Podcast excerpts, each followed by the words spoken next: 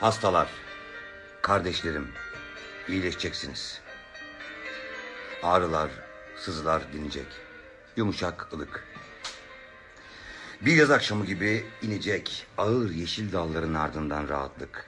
Hastalar, kardeşlerim, biraz daha sabır, biraz daha inat. Kapının arkasında bekleyen ölüm değil, hayat. Kalkacaksınız yatağınızdan, gideceksiniz. Tuzun, ekmeğin, güneşin tadını yeni baştan keşfedeceksiniz. Sararmak, limon gibi, mum gibi erimek, devrilmek kof bir çınar gibi ansızdan. Kardeşler, hastalar, biz insanız çok şükür. Çok şükür biliriz ilacımıza umudu katmasını. Yaşamak gerek diyerek ayak direyip dayatmasını. Hastalar, kardeşlerim iyileşeceksiniz. Ağrılar sızılar dinecek. Yumuşak, ılık bir yaz akşamı inecek. Ağır, yeşil dalların ardından rahatlık. Hastalar, kardeşlerim iyileşeceksiniz. Hoş geldiniz.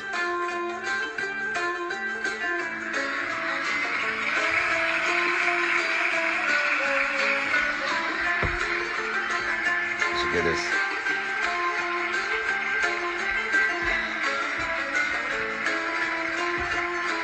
Efendim hoş geldiniz. Şimdi Tuzla Belediyesi'ne teşekkürler alkışlara da. Yeter bu kadar. Tuzla Belediyesi'nin hesabından yaptığımız bu sen evde kal biz senin keyfine yerine getiririz düşüncesiyle yapılan canlı yayın birazdan Okan Boyülgen'i konuk edecek ama şimdi bir merhaba konumuz var. Mekanın sahibi, ev sahibi, düğün olsa düğün sahibi Sayın Başkan Doktor Şadi Yazıcı'yı önce yayına davet ettim. Sağ olsun beni kırmadı ve kendisi az sonra yayında olacak. Ben de buradan göreceğim. Hoş geldinlere teşekkür ederiz efendim. Sağ olun, var olun. Bakalım Sayın Başkan yayınımıza gelecek mi? O ana kadar biz de size ince sazdan kalbimdeki deniz Bakıp bakıp sevdalı kıyılar ağlar Dünya bölündü ortasında İyi akşamlar. Alkışlar size. Teşekkür ederim. Alkışlar da bütün Türkiye'ye, Tuzla'ya ve size ben teşekkür ediyorum. Efendim hoş geldiniz. Hoş bulduk. Siz de hoş geldiniz Tuzla'mıza. Koltuğunuz çok tatlı. Keşke böyle arkanızda o benim diye dönseydiniz. Ee, sağ olun. Teşekkür ederim. Sağ olasınız. Sayın Başkan sosyal medya dönemine denk gelmek belediye başkanı olarak avantajlı bir şey mi? Yoksa eskiden sosyal medya yokken belediye başkanlığı yapmak daha mı kolay? Siz uzun yıllardır siyasetin içinde olduğunuz için çok daha kolay teraziye koyabilirsiniz gibi geldi bana. Ne dersiniz? Yani e, bu zorluk ve kolaylıkları var. E, zorlukları da var, kolaylıkları da var. Kolaylıkları olduğunuz yerden her yere bağlanabiliyorsunuz. Artık işte cenazesiydi, düğünüydü, doğumuydu, ölümüydü, dü- nişanıydı. Yani bütün ziyaretleriydi, programlarıydı. Hepsine online katılabiliyorsunuz. Bunun bir kolaylıkları var. Ama insan beşeri ilişkilerde yüz yüze olmak, face to face her zaman iyidir. Biz biz e, doğuluyuz yani. Şarkın e, özelliği de budur. Böyle dokunacağız, sarılacağız. Koronalı günlerde ters ifadeler bunlar belki ama göz göze geleceğiz, yüz yüze geleceğiz, diz dize geleceğiz. İnşallah o günleri yine önümüzdeki günlerde hep beraber yaşayacağız. Evet Sayın Başkan eskiden böyle halk günleri olurdu. Belediye başkanları halkı dinleyeceği böyle mutat günler olurdu, buluşmalar olurdu. Şimdi her aklına gelen her şeyi size anlatabiliyor. Ben sürekli sizin hesabınızdan o işe biz bakmıyoruz gibi bir açıklama duyuyorum. Neler istiyorlar sizden mesela sizin işiniz olmayan? Yani bizim işimiz olmayan her şeye her zaman isteniyordu da biz hiçbir zaman buna itiraz etmedik. Edemeyiz de mümkün de değil. Çünkü e, yani bizim işimiz olmayan diye bir şey diye asla söylemedik. Olmaz da öyle bir şey. Eğitimden, Yetki sağlıkla. Yetki alanımızda değil dediğiniz var. E, Evet evet E, yani yetki alanımızda olmayan her şeyi yapıyoruz biz zaten. Dolayısıyla e, okulda da hastanede de postanede de yani bizim için vallahi başka biz hani şunu ya efendim işte abi, büyüğümüz, teyze, abla veya beyefendi, kardeşim bak bu bizim işimiz değil dediğimizde vallahi biz seni seçtik biz anlamayız diyordular. Dolayısıyla o iş bize tevdi ediliyordu. Sayın Başkan hep beraber zor günlerden geçiyoruz. İnşallah el ele bunu da atlatacağız. Bugünlerin Hep beraber inşallah. önemli. Çok teşekkür ediyoruz böyle yayınlara da yer verdiğiniz için belediye olarak. Ben teşekkür ediyorum. Size ve Okan Bey'e özellikle de iyi yayınlar diliyorum. Tuz olarak sizi her zaman e, görmekte mutluluk duyacağımızı ifade ediyorum. E, Okan Bey'e bir şey sormamı e, isterim aslında. Bir şey sormanızı. Benim Tamam. bir sorum var. Ben biraz biraz bilime meraklıyım biliyorsunuz. E, sizle de bir sohbetimiz olmuştu. Evet. Kuantum üzerine bir araştırma yaparken gecenin bir saatinde Okan Bey'in programının e, misafirlerinden fizikçilere gecenin bir saatinde çok değişik konuklar olmasına rağmen farklı konularda kuantum mekaniği konuşturdu. Bunu nasıl başardı? Kendileri tebrik ettiğimi ve bu nasıl başardığını sorarsanız sevinirim. İyi yayınlar diliyorum. Sağ olun. Bolt Pilot gelene kadar Okan Bayülgen'i şu anda davet ediyoruz. Sevgili Fulya Okan Bey bağlanabilir efendim eğer kendisi müsaitse. Ki müsaittir günlerce kendisini darladık. Efendim sosyal medya yayınlarıyla ilgili size Okan Bey gelene kadar bir şey anlatmak istiyorum. Ee, yaklaşık 10 sene önce bu yayınlara başladım.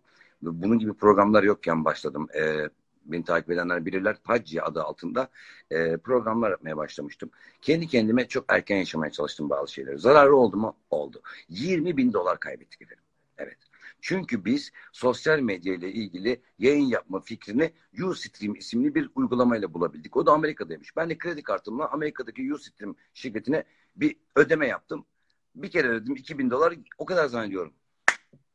Abi yayınlandıkça alıyorlarmış ya. Ben de sürekli açtım yayını. Onu yapıyoruz, bunu yapıyoruz. Kaldırımda oturuyoruz. Yaptık, yaptık, yaptık. En son baktım 20 bin TL gelince, 20 bin dolar gelince dedim ki benim kredi kartımın yurt dışı ile ilişkisini keser misiniz? Kestiler. Kestikten sonra 3 bin daha kaybettik. Sonuçta erken öten horozun şeriatını bilir misiniz? İşte o benim başıma geldi. Sonra da baktım Okan Buygen de çok Okan Buygen katılmak istiyor bakalım. Evet geliyor. Evet. Hoş geldiniz efendim. Hoş geldiniz. Hoş geldiniz. Hoş geldiniz. Hoş bulduk. Ne haber? Sağ olun. Çok teşekkür ediyorum. Kırmadınız. Vaktinizi ayırdınız efendim. Hoş Aman geldiniz. efendim bu sizli bizli konuşmayalım. Ben de uzun süredir e, kendi kendini karantinaya almış yani devlet nasıl yaşamamızı istiyorsa buna uyum gösteren bir aile dostumun evindeyim şu anda.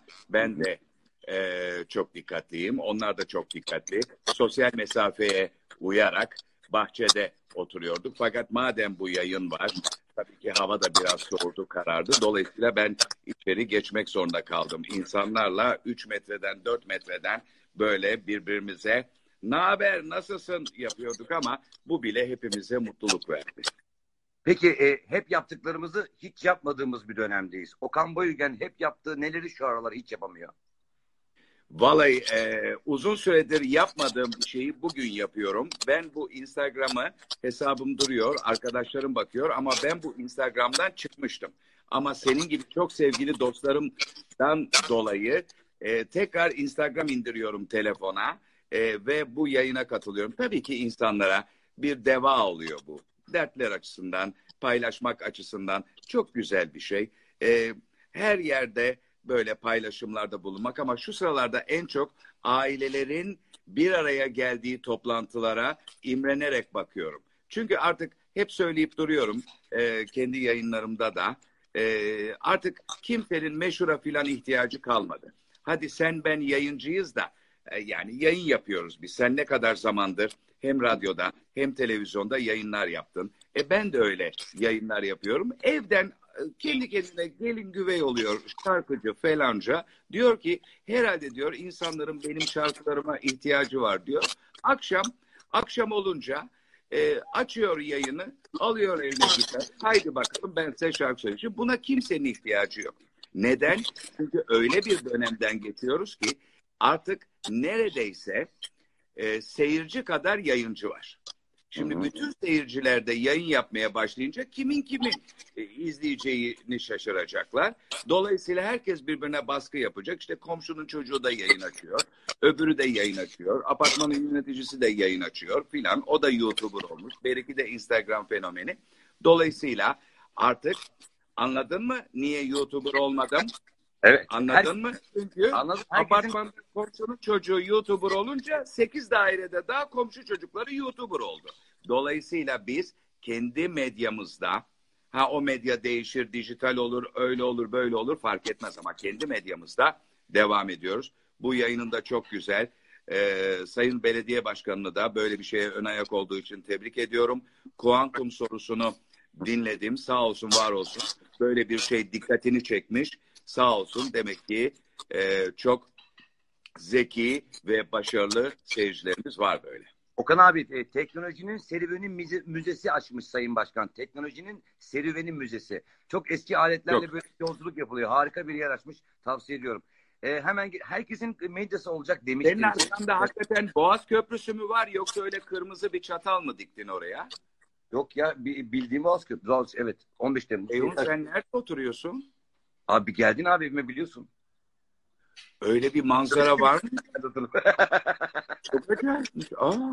Daha sık gelmelisin belki de. Evet ha ben sandım öyle bir biblo falan koydun ışıklı. Ben öyle bir manzara olduğunu farkında değilim. Peki her temas iz bırakır. Bize bir temas ediyor bu dönem. Bu dönemden sonra değişeceğimizle ilgili toplumsal fikirlerin var mı sevgili abicim? Ya şimdi bütün e, tabii ki e, bu konudaki mentorlar, efendim işte e, şeyler, akıl hocaları, e, vizyonerler, bilim insanları filan bu konuda bir sürü şey anlatıyor. Ama şeye pek e, şey yapmamak lazım. O Microsoft'un kurucusu şimdi yaşlandı. Neydi o oğlanın ismi? Microsoft'un kurucusu mu? He, Bill Gates, Bill Gates. Ha, vefat O- eden değil. Bill Gates, Evet. Evet o Bill Gates'e dikkat etmek lazım. Çünkü bütün bak e, şeyler onu işaret ediyor şimdi. Yani bu aşı yaptırıyorum da bilmem ne yaptırıyorum da şu kadar milyar dolar bağışladım da filan. Bunlar e, artık hani çok bahsedilen işte Illuminati yok efendim işte e, şeyler Rothschild'ler yok efendim işte Rockefeller'lar yok efendim bilmemler filan. Bu yeni yeni e, e, komplo teorisi yazdıracak olan aileler ya kişiler bu Silikon Vadisi fırlatmaları olacak. Dolayısıyla buna dikkat etmek lazım. Dolayısıyla bu tip böyle e, öngörülerde de dikkat etmek lazım. Ben sana söyleyeyim. Ben işte dünya şöyle değişecek, böyle değişecek. Hepimize çip takacaklar filan. Bunlar bunlar doğru değil. Doğru değil. Yani her memleketin toprakları nasıl adam ürettiyse o adamlar kendi mizacına, karakterine uygun dönüşümler gerçekleştirecek. Şimdi bize bu akıllı şeyleri verdiler. Herkes e, göğsünün üstünde, kalbin üstünde, en değerli yerinde. Ondan sonra pantolon cebinde, poposuna yakın bir yerde taşıyor olabilir. Bu yolla bizi şu anda kontrol ediyor olabilirler devletler. Biz de bayılıyoruz buna. Allah'ım ne olur e, ben sana itaatte kusur etmeyeyim de sen beni yeter ki hasta etme diye böyle bir şey var. Ama özgür insanlar, özgür olmak isteyen insanlar dünyanın geleceğinde de var olacaktır. Bunlar bir şekilde bu e, yapay zekaya ya da e, dijital e, kontrole karşı bir şekilde örgütleneceklerdir. Ne diyor Ferhan Şensoy abimiz? Delikanlılık da o kadar dijitalleşmedi ya diyor. Değil mi? Evet. Kiralık konusunda bir Ben Yani şey- delikanlılık dijitalleşmeyeceğine göre efendim Biraz şeyi kastediyorum. Bu öpme sarılma huylarımız e, acaba değişecek mi? Değiştik kendini gösterecek mi? Bir daha birbirimize o kadar da sarılamayacak mıyız yoksa bundan sonra? Ben bilemem. Benim kız arkadaşım var. Ben ona sarılıyorum. Sen de bir tane bul. Sen de ona sarıl. Ama her önüne gelene sarılmak istiyorsa onu bilemem ben. Ben zaten sarılmaktan hoşlanmıyordum. Ha, Yani biliyorum. Böyle herkese sarıl. Siyasetçiler ne yapacak? Çünkü bizim siyasetçiler herkesi öpüyorlardı. Onlar ne yapacak? Siz de samimi olduğunuz insanları iyi öpersiniz ama böyle tam öpersiniz böyle yanak. Ha, onu öperim. Seni öperim mesela. Seni niye öpüyorum? Seni seviyorum. Ama herkesi öpüyorum. Peki Ha? hızlı hızlı birkaç konu sormak istiyorum. Linç kültürü diye bir şey gelişti. Siz bununla ilgili çok şakalar yaptınız abi. Ee, mesela beni bir kere linç ettiler. Ertesi gün unuttular bile demiştiniz. Bu linç kültürü hızlı gelip hızlı giden bir şey haline mi geldi peki? Evet, evet. Yani bugün işte linç ediliyorsun, yarın unutuluyor. Çünkü başka birisi o sırada linç ediliyor. Yani işte seni dövdüler, sonra sen seni dövenlerle birlikte daya, diğer dayak yiyene bakıyorsun. Bu tabii ki bak söyleyeyim. Özellikle meşhurların, meşhurlar var ya, meşhurların başında böyle bir bela var. Adam ki, bana çok böyle insan görüyorum. Diyor ki bana, Okan diyor, Herkes beni konuşuyor diyor. Ben de diyorum ki hadi ya oradan kimse seni konuşmuyor. Ama diyor ben diyor Twitter'da varım diyor bilmem ne Yıkıldı. diyor. Kendimi Google'luyorum diyor. Dünya kadar yazı çıkıyor. Ya onlar copy paste'ci medya siteleri. Sen onları boş ver. Kimsenin de ipinde değilsin diyorum. Kimse seninle ilgilenmiyor. Hiç kimse seninle ilgilenmiyor. Yani aslında linç kültürüyle beraber biz toplum karşısında rezil olmanın ne manaya geldiğini de unuttuk. Yani aslında nasıl toplum karşısında rezil olursun? Bir kabahatin olursa. Değil mi? Bir kabahatin olursa. O kabahatler de çağlar boyunca, yıllar boyunca değişir. Mesela işte 19. yüzyılda şu kabahattir, 20. yüzyılda bu ba- kabahat değildir artık.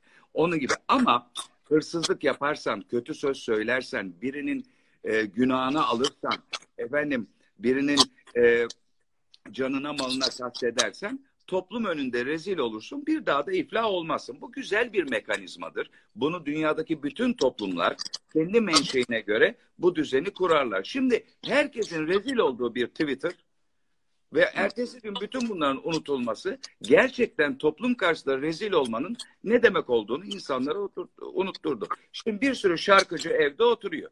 Şarkıcılar evde otururken diyor ki diğer şarkıcıya diyor ki bak diyor sana bir göstereyim diyor. Şu Instagram'ı diyor bir sarsayım da diyor. Ondan sonra gör diyor. Böyle göğsünü açıyor kapatıyor. Sonra ertesi gün haber şey diye çıkıyor. Vay terbiyesiz diye çıkmıyor. Ertesi gün haber Instagram'ı sarstı. Öbür şarkıcı diyor ki ben de bir sarsayım diyor. Anladın mı? Yani şimdi bu gerçekten gerçekten e, rezil olmak nedir? Bunu bize unutturdu. Anladım. Normalleştirdi yani. Yani, yani yayın olduğu için aa yüzde dört şarjım kalmış. Şimdi o bitene kadar. Hemen hızlı hızlı soruyorum. Şimdi e, gençlerin tabii ki genelde tüketicilerimiz de 20 yaşlarındaki gençler. Gençlerin e, planları biraz aynılaştı ve çok kısalaştı. Yani YouTuber olmak, oradan bir şey patlatmak, 1 milyon izlenmek gibi hedefler var. Şişli'deki 20 yaşların başındaki Okan Bayülgen neler düşünüyordu? Ve o düşündüklerin hayata geçti mi abi? Gençlere bunu söylemeni istiyorum. Şişli'deki ev. Ha. Şimdi orayı biliyor ya. Onun Özlem'in evinde oturuyordum. Ee, şeyde, Daha da bekar evinden bahsediyorum. Hanımefendi sokakta onu bana hatırlatıyor ki oradan diyor onu diyor şey yapıyor musun diyor. Şimdi diyor nedamet getir diyor anlat bana diyor. Tamam anlat. Şimdi bir kere gençlere herhangi bir tavsiyem olamaz. Olamaz. Kendi Çünkü örneğini, olsa ben kendi örneğini verirsen onlar o tavsiye çekeceklerdir içeriden. Yahu benim gençlere ne tavsiyem olabilir? Sabahtan akşama kadar elindeki akıllı şeye bakan, orada anıran eşek videosu izleyen adama ben neyi tavsiye edeyim şekerim? Orada birbiriyle şey yapıyor. Şimdi dolayısıyla buna benim bir tavsiyem olamaz. He, o derse ki ya ben şu işe gireceğim, senin yaptığın şu işe gireceğim derse bir de işe yarar bir adamsa ona bir şey söylerim. Yoksa gençler oturduğum yerden ben ahkam keseceğim. Gençlere böyle tavsiye. Şuna da inanmıyorum. Gençler bizi cebinden çıkaracak. Böyle bir şey yok. Çıkaramadılar ve çıkaramayacaklar. Ben gençken de diğer gençler beni cebinden çıkaramıyordu. Ki o zaman ben gençtim. Düşün ki şimdi daha da akıllıyım. Şimdi kimse beni cebinden çıkaramaz. Ama ben aklımı kaybederim. Anladın mı? Ee, başkasının beslemesine, ağzına kaşıkla çorba içirmesine ihtiyaç duyarım. Belki o zaman beni cebinden çıkarabilir. Anladım. Peki e, hayat her yeni haber, her yeni gelişme bizi güncelliyor. E, baba oldu Okan Bayülgen. Baba olduktan sonra sanki bir uygulama yüklendi e, insan hayatına. Senin hayatına da bir baba uygulaması yüklendi. Bu uygulamadan sonra neler değişti, neler eskisi gibi olmadı? E, şu anda baba Okan olmasaydı, yine tek Okan olsaydı her şeye başka mı bakardı? Tabii ki öyle. Kesinlikle öyle. Ana babalar çok kıymetlidir. Bütün çocuklar kıymetlidir. Bütün çocukların ana babaları çok kıymetlidir. Babalığı öğreniyorsun. Babalığı ne kadar öğrendiğinde çocuğunun yaşına bağlı. Hmm. Yani çocuğun 10 yaşındaysa 10 yıllık tecrüben var. 30 yaşındaysa 30 yıllık tecrüben var. 50 yaşındaysa 50 yaş- yıllık tecrüben var. Ha, kadınları erkekler, erkekleri de kadınlar öğrenebilmek için o kadar evli kalmaları lazım. Şimdi ben bunu başaramadım. Adam evli 40 senedir. Ben ona akıl öğretiyorum evlilik konusunda. Bu mümkün değil. Ben de o kadar evli kalaydım olurdu. Yani bu şeye benziyor. Motor kullanmayı bilmiyorsun. Ha? Bir motor alıyorsun, biniyorsun. Bunu sevmedim diyorsun. Gidip başka motor alıyorsun ama hep düşüyorsun gibi. Evlilik o. Anlatabildim mi? Yani ya da araba ya da bir alet mesela. Mutfak mikseri kullanamıyorsun falan filan. Gidip yenisini alıyorsun. Şimdi dolayısıyla bir şeyle çok zaman geçirmek insanla da öyle. Çocuktan ayrılmak, boşanmak mümkün değil. Evet. Dolayısıyla çocuk, çocuk hapırsan da köpürsen de sana baba olmayı da öğretir, anne olmayı da öğretir. E hala öğrenmiyorsan artık yürü git. Şunu merak ediyorum. İstanbul doğduğunda e, hep anlatıyorum çok etkilendiğim için e, hastaneye bir çiçek gelmişti. Sezen Aksu'dan. Endişe kulübüne hoş geldin yazıyordu senin için. Yapmaya gün- hatırlamıyorum. Sen hatırlıyor musun? Efendim? Aa, çiçeği Tabii. sen mi aldın? Hayır Sezen Aksu olmuştu. Ay, hastanede alt kata bırakılıyordu da sen mi aldın çiçeği acaba dedim. Yok, Sonra yukarı- bir meşhur Evet. kadın vardı. O zaman eşimle bana sormuştu. Ben size çiçek göndermiştim. Nerede o diye. çok güzel. Ben ya. de dedim ki hiç haberimiz yok. Alt katta bir yer. Çünkü şeyde yeni doğan odasına o çiçekler sokulmuyor tabii. Onları da bize gösterdiler. Ondan sonra size bu çiçekler geldi diye. Oradan bazı işte saksısı pahalı olanları filan seçtik götürdük eve ama diğer hepsini almadık. Peki, Sezen, sen mi aldın? Hayır ben almadım. Peki Okan abi e, yazıyı nereden biliyorsun ya? or- oradaydım abi. Hep beraber odadaydık. Mehmet Ali geldi, Erbil falan. E, şaka yaptık beraber. Sen yeni baba olmuştun. Ne olduğunu anlamıyordum. O, o günü hiç hatırlamıyorum. Yani çocuk sahibi olmakla ameliyattan uyanmak aynı şey. İkisinin de kimlerin geldiğini hatırlamıyorsun. Çok kişi gelmiş. Hmm, Ben olsam çok gitmem. Niye gidiyorsun? Daha adam yeni çocuğu olmuş. Niye ona gidiliyor? Bak işte Ben- bugün bugün o anı paylaşmak gidilir. Cenazeye gidilir. Çünkü sana ihtiyacı var. Değil mi? Cenazede ihtiyacı var. Çocuk olunca niye gidiyorsun? Lüzumsuz mikrop taşıyorsun oraya. Bir de gidiyorsun. Eee şakalar filan. Zaten yeni baba olmuşum. Seni çekecek halim var. Sen oradaydın. Sen hep benim yanımdaydın. Ben e, başıma gelen bütün kötü şeylerde hastanede mutlaka sen vardın. Müteşekkirim. Sana bayılıyorum. Benim sevgili dostum, yol arkadaşım. Her zaman sen benimle beraberdin. Ama senin dışındakiler niye geldi onu anlamıyorum. Peki e, son sorumu sormak istiyorum. Estağfurullah. Şimdi aslında birçok insan için çok e, kolay, halledilebilir bir şey gibi görünenler, e, olaylar, canlı yayın kazaları senin çok başına geldi. Canlı Hı. yayında bir şey yaşadın ve bu canlı yayınları, kriz anlarını idare edişin samimi söylüyorum benim için hep ders gibiydi. Bunu Allah razı olsun. Teşekkür ederim. Harikaydı. E, bir gün bir hanımefendi hani üstünü çıkarmak istedi. Sen hani hallettin o konu sarıldın ve konuyu çok güzel yumuşattın. Reklam bile girmesine izin vermeden halledebildiğini gösterdin ya. Ben orada ben de konuktum orada. Ben orada gayri ihtiyari ceketimi çıkarmışım. Yani acaba hani hanımefendi çıkarınca altta bir şey yazmış. Okan Bayülgen durdurmasaydı Ceyhun Yılmaz az daha bildiği gibi müdahale ediyordu. Evet. Sen orada çok e, akıllıca davrandın. O anı izledin biliyorum. E, o, onu hissettin. O e, e, hanımefendi kızımız da öyle bir protesto yapmak için e, diye böyle bir şey yaptı ama hem kendisi için e, zor bir durum olacaktı hem kanal için zor durumda olacaktık. E, öyle öyle bir e, şeyle ben bu canlı yayın hikayesini işte biraz anlarım. Anlatabildim. Biraz da sezgilerim güçlüdür. E, canlı yayın zor bir şeydir. Kişisel hayatında başına gelse itiraf ediyorum belki panik olabilirsin kişi olarak. Ama e, o programı yönetirken bambaşka bir şey mi? Evet, evet. Kişisel hayatta, yani. kişisel hayatta hiçbir şey yapamam. Evet Yani, yani, panik kişisel olabilir. hayatta bir kadın karşıma gelip soyunsa hiçbir şey yapamam. ne zamandan beri? Ee, bilmem çok eskilere dayanıyor ama tabii ki protesto amaçlı soyunursa ben de o protestoya katılırım ben de soyunurum. Peki e, izleyenlerimizin soruları da var. Çok teşekkür ediyorum ilgilerine. Okan abi sosyal medyanın son 5-6 yıldır olan gelişmesini çok eskiden söyledi. Herkesin bir gün kendi medyası olacak cümlesiyle söylemiştim. Ben de hatırlıyorum. Ee, Onu sevgili- herkes söyledi. Benim bir özelliğim yok. Şimdi soru şu. Tiyatro başka bir yere evrilir mi diyor bu şekilde devam ederse sanatsal faaliyetler? Tiyatro, tiyatro hiçbir yere evrilmez. Zaten çünkü bütün evrileceği her şeyi yaptı. Eğer bütün dünya tiyatrosunu izlersek, dünya tiyatrosunu izlemek de e, lazım değil herkese. Memleketimizde de çok güzel tiyatro girişimleri, çalışmaları, e, prodüksiyonlarımız var. Dolayısıyla e, o kadar zaten ihtiyaç duyulan bir sanat ki ve bu e, eğer başımıza bu korona e, salgını çıkmasaydı e, sahne performansları hem müzik performansları hem tiyatro performansları büyük bir yükselişe geçmişti. 70'li yıllarda televizyon karşısındaki gerilemesinden geri dönüp 50 yıl sonra 50 yıl sonra bir organik sanat bir elektronik medyaya karşı zafer ilan ediyordu. Hı. Televizyonlar batıyordu. Batıyor da batmaları bitmedi. Daha sefil olacaklar. Daha sefil olacaklar ve bunu canı gönülden dilemiyorum ama ben demiştimin de ortaya çıkmasından dolayı da kendi kendime biraz böbürleniyorum. Kusura bakmayın 20 sene bu ölçüm sistemi yanlış. Bu televizyonculuk yanlış. Bu televizyonculuk bu halka göre televizyonculuk değil. Siz kendiniz geri zekalı olduğunuz için halkı da geri zekalı sanıyorsunuz diye bağıran bir adam.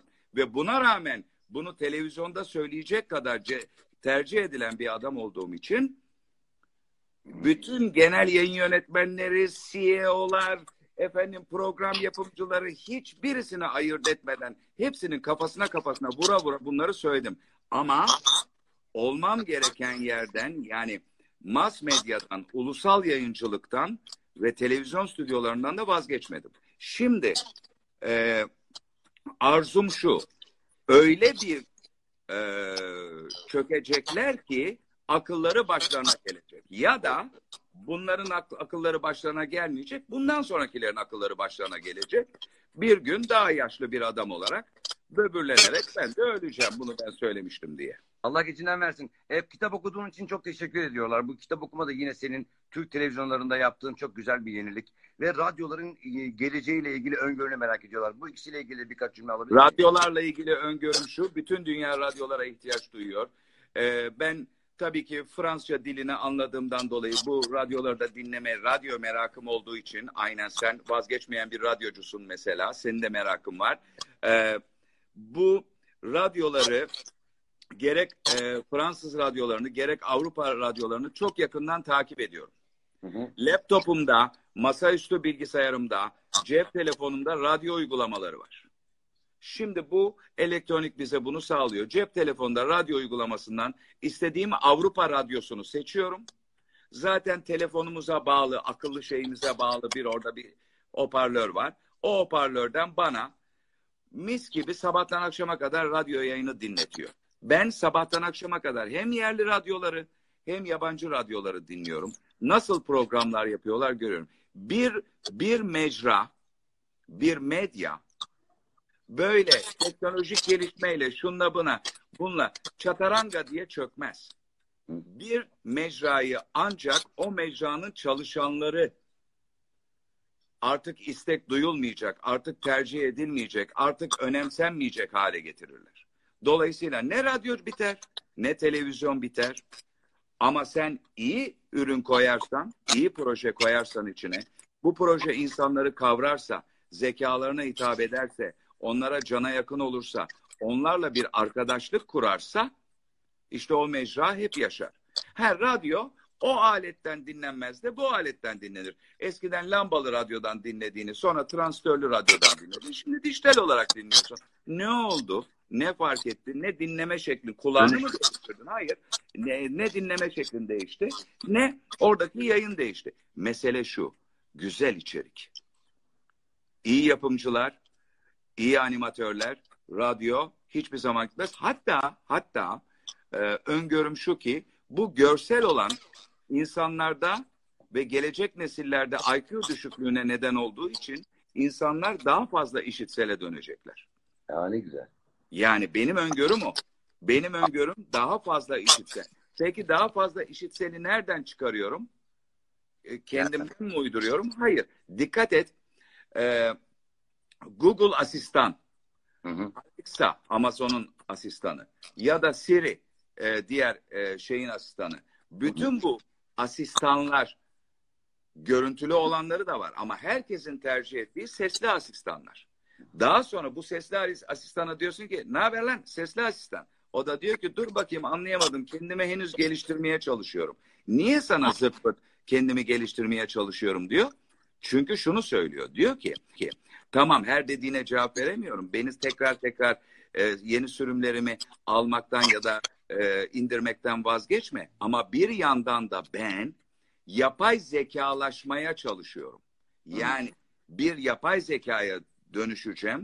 Bunun için birileri Silikon Vadisi'nde zır zır zır zır zır e, uğraşıyor bu iş için. Ve ben bir yapay zeka olup sana sadece randevularını efendim işte falancanın doğum gününü, hava durumunu, trafik durumunu e, ya da senin sağlıkla ilgili meselelerini hatırlatan bir tip olmaktan çıkacağım. Ya da neyi neyi e, araştıracaksan Google'dan falan onları sana söyleyen bir tip olmaktan çıkacağım. Ben artık neredeyse seni kontrol eden bir asistan haline geleceğim. Burada sadece geri zekalı erkekler çok mutlu olabilir. Çünkü artık bir kadından kurtulabiliyorlar. E, şeker, şeyim nerede, ilacım nerede filan ona gerek yok o şey. Ama asıl, asıl bu asistan, asistan herkesin kişisel asistanı istediği ses tonuyla konuşuyor. İstersen sevgilinin sesini yükle, istersen kendi sesini yükle. Asistanlar bunu yapıyor. Peki radyo burada nerede? Aslında radyo, radyo içinde bir sürü programcının çalıştığı gerçek bir asistan olabilir yapay zeka olmadan. Ebelek ebelek diye kendisine di- dizilmiş algoritmik kelimeleri söylemeyen. Dolayısıyla radyoya insanlar gelecekte daha çok ihtiyaç duyacaklar. Ama neye? Şimdi bugün korona günlerinde anlıyoruz ki canlı radyo. Yani dijital radyolara gidip de zaten bir playlistteki müzikleri dinlemekten söz etmiyorum. Canlı radyoculuk yani orada birisi var. İhtiyaç duyulduğunda sabaha karşı bilmem ne orada canlı birisi var. Ben buna 95 senesinden beri bu işi yapıyorum. Ben hep canlı olmayı tercih ettim. Hep canlının e, bir yol arkadaşlığının, bir can yoldaşlığının çok değerli olduğunu düşündüm. Senin de vaktini alıp eyvah yüzde iki şarj. Hemen o zaman şunu sorayım. En son e, televizyon binlerce televizyon programı yaptın. Defalarca canlı yayın yaptın. Hiç e, programa geldiği halde çıkmayan konuk oldu mu? Unuttuğun konuk. Çok geliyor Çok bir ara. oldu. Zerrin Özer başta olmak üzere sağ olsun. Seni unutmuşumdur Aa. belki. Çok sevdiklerimi unutuyordum. Hemen ben e, hikaye anlatıp iyi akşamlar dileyeceğim sana ve değerli insanlara.